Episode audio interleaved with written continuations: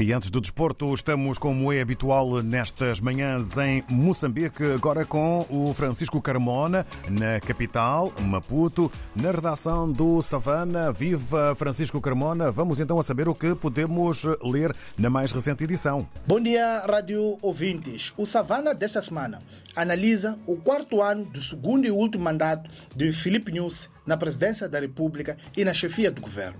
É que na próxima segunda-feira, 15 de janeiro, o presidente da República, Filipe Nunes, assinala a passagem do quarto ano de governação neste seu segundo mandato.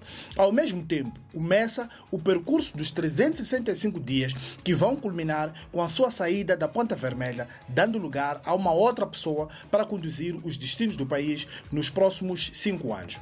O que mudou? Qual é o legado que deixará? O Savana ouviu três jornalistas sobre a administração Flip News. São eles os cientistas políticos José Jaime Macuano e Adriano Lunga, bem como o economista João Mosca.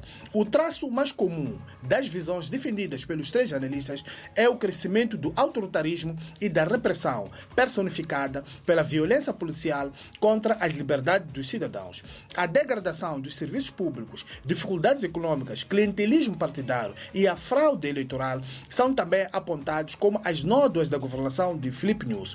Numa nota mais positiva, há elogios no processo de desenvolvimento, desmobilização e reintegração dos homens armados da Renamo, o maior partido da oposição. Detalhes sobre este tema estão na edição desta semana.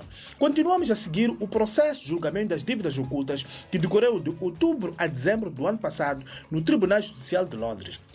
Depois de ouvir as alegações finais de todas as partes envolvidas neste processo, o juiz encontra-se agora a avaliar as provas antes de anunciar o seu veredito e a respectiva sentença.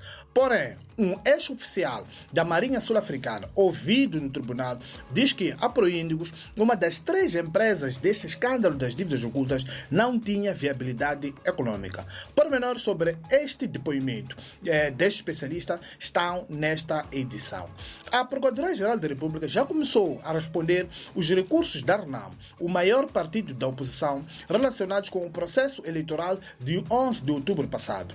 Esta semana chumbou quatro participações submetidas pela RNAM. Mais detalhes sobre este tema estão no Savana de hoje, que já está nas bancas e nas nossas plataformas tecnológicas. Bom dia e um abraço de Francisco Carmola a partir da redação do Savana, em Maputo.